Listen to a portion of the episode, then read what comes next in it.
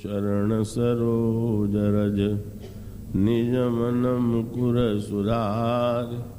वरणौ रघुबर विमल यश जोदायक फलचार श्यावर रामचंद्र की जय।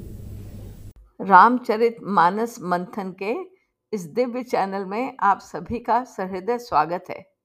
हरि कृपा एवं संत करुणा के आधार पर ही इस अद्भुत माध्यम से पूज्य संत शिरोमणि राम किंकर जी उपाध्याय के द्वारा किए गए मानस के मूल्यवान अवलोकन एवं व्याख्यानों की प्रस्तुति यहाँ संभव हो पाई है।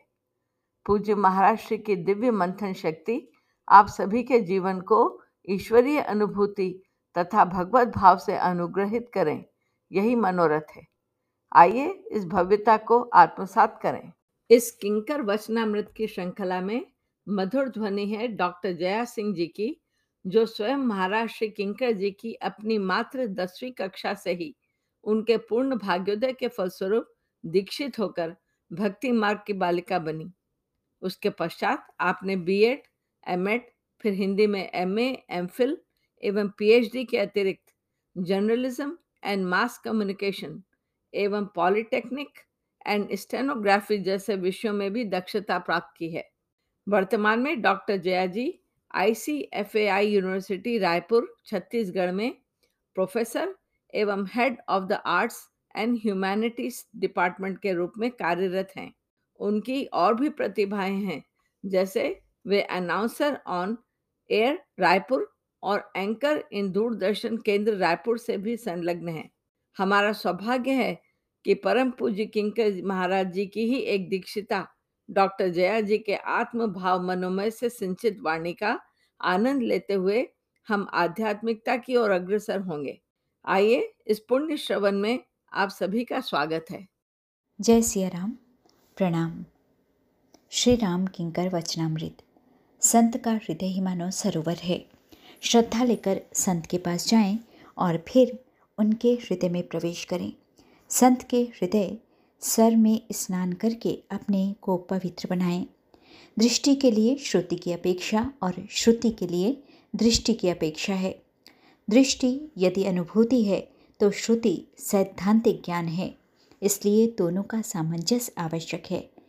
श्री रामचरित मानस में यदि काकभूषुंडी जी नयनन ही देखी का दावा करते हैं तो कबीर भी अपनी अक्खड़ भाषा में यही कहते हुए दिखाई देते हैं। तो कहता कागज़ की लेखी, मैं कहता आखिन की देखी। तुम वह कहते हो जो तुमने कागज़ में पढ़ा, और मैं वह कहता हूँ जो मैंने आँखों से देखा है। जब तुम कागज़ में लिखा हुआ सुनाते हो तो सामने वाले को लगता है कि यह कह तो रहे हैं, पर यह सही है भी कि नहीं। पर जब कोई व्यक्ति यह दावा करे कि यह सब मैंने अपनी आँखों से देखा है, तब सुनने वाले के मन में विश्वास हो जाता है।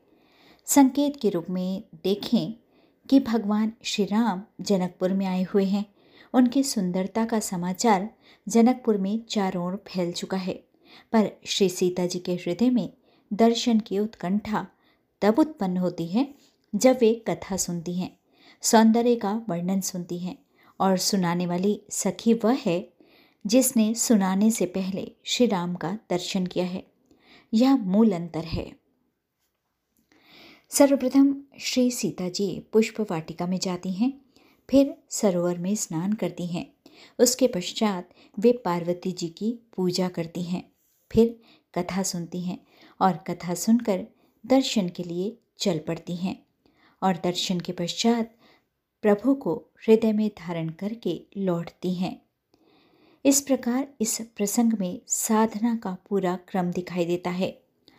महाराष्ट्र ने इसकी अद्भुत, बड़ी सुंदर व्याख्या करते हुए बताया कि इसी क्रम को अगर हम अपने जीवन में स्वीकार करें तो हमारी साधना ईश्वर की प्राप्ति, ईश्वर के साक्षात्कार पर समाप्त होगी।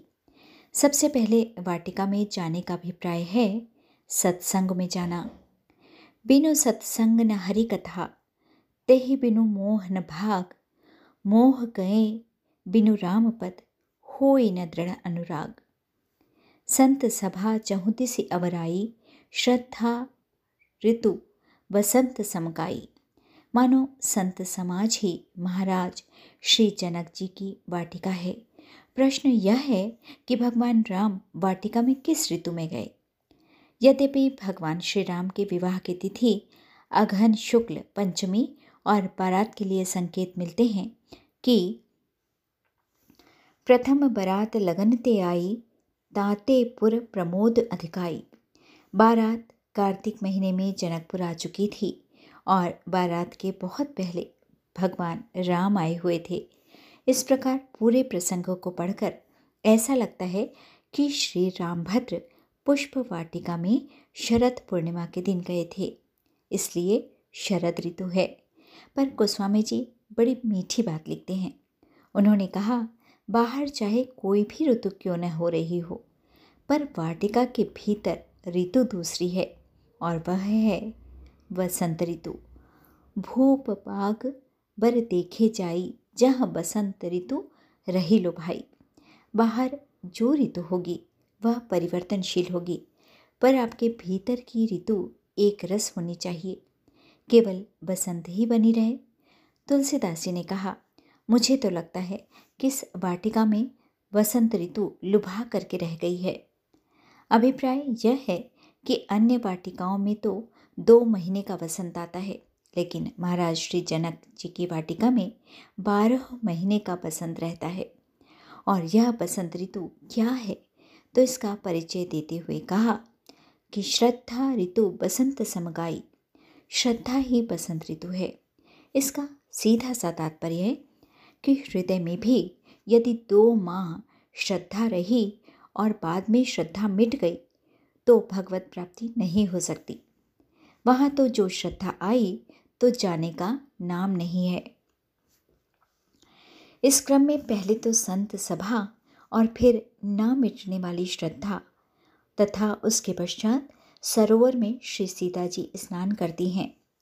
पहले संत के पास जाइए, सत्संग में जाइए और फिर सरोवर में स्नान करके अपने को स्वच्छ बनाइए। किंतु भाई, यह सरोवर कौन सा है? तो गोस्वामी जी कहते हैं, संत हृदय जस निर्मल बारी, बांधे घाट मनोहर चारी। संत का हृदय ही मानो सरोवर है। श्रद्धा लेकर संत के पास जाएँ और फिर इनके हृदय में प्रवेश करें। संत के हृदय सर में स्नान करके अपने को पवित्र बनाएँ। बहुत बढ़िया बात को स्वामी जी ने कही। किसी ने पूछा, महाराज, स्नान करके स्वच्छ तो वे हो जिनमें गंदगी हो? सत्संग में वे जो जाएँ, जो गंदे हैं? वो स्वामी जी कहते हैं, देखा नहीं? श्री सीता जी नहा रही हैं और श्री किशोरी जी की महिमा का वर्णन करते हुए कहा गया है कि जनक सुता जग जन निजान की, अतिशय प्रिय करुणा निधान की। ताके जुगपद कमल मनावऊँ जा सुकृपा निर्मल मति पावऊँ।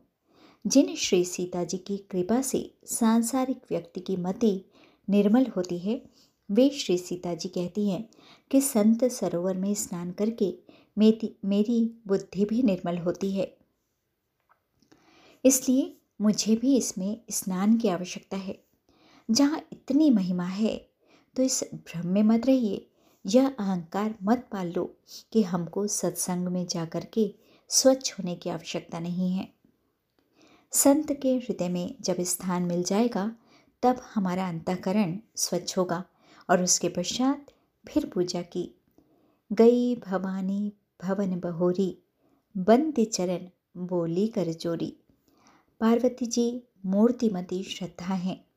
श्रद्धा का एक रूप बसंत है और दूसरा रूप पार्वती है। इनमें साधनात्मक श्रद्धा बसंत ऋतु है और सिद्धा श्रद्धा पार्वती जी हैं। बसंत ऋतु, मानो आम के वृक्ष हैं तो उसमें बौर लगेगा और वह धीरे धीरे फल के रूप में परिवर्तित होगा। फल लगने के बाद रस आएगा। यही मानो साधना की पद्धति है। सबसे पहले आप सत्संग के लिए श्रद्धा का बसंत लेकर वाटिका में गए और तब सम जम नियम फूल संतों के द्वारा बताए गए नियमों का आप पालन करने लगे। यही मानो आम के वृक्ष में बौर आना है। और इसके पश्चात जब साधना बढ़ने लगेगी, सम यम नियम बढ़ने लगा तो मानो आम का फल भी धीरे धीरे बढ़ता जा रहा है। और जब वह पूरी तरह से बढ़ जाए तो उसका लक्षण है, सम यम नियम फूल फल ज्ञाना। पहले तो क्रिया के माध्यम से साधन किया जाता है, पर उसकी पूर्णता तब होती है जब क्रिया से ऊपर उठकर व्यक्ति ज्ञान में चला जाए और वह केवल क्रिया करता रहे, ज्ञान प्राप्त न हो तो उसकी साधना अधूरी है। इसलिए फल ज्ञाना बताया गया है। पर अब भी पूर्णता नहीं है। यद्यपि आम पूरा बड़ा हो गया, लेकिन जब तक कच्चा है, तब तक उसमें मिठास कहाँ, तृप्ति कहाँ? और वह मिठास तब आवेगी जब आम पकेगा, और पकेगा कब? तो सूत्र दे दिया कि हरि पद रति रस वेद बखाना। जब भगवान के चरणों में प्रीति उत्पन्न हो जाए तो समझ लीजिए कि आम का फल पक गया। इस प्रकार श्रद्धा का एक रूप यह है, जिसमें क्रमशः पुष्प, फल और रस की प्राप्ति होती है। जय सिया राम। आशा है महाराज श्री राम किंकर जी के इस अद्भुत प्रवचन की सुखद अनुभूति के क्षणों का आप सभी ने आनंद लिया होगा। इसी विश्वास से हमारे अगले एपिसोड में नवीन प्रस्तुति लेकर हम उपस्थित होंगे। तब तक के लिए आप सभी को मेरा मृदुला चतुर्वेदी का प्रणाम एवं जय सियाराम। चरण सरोज रज निज मन मुकुर वरण रघुबर विमल यश जोदायक फल चार श्यावर रामचंद्र की जय।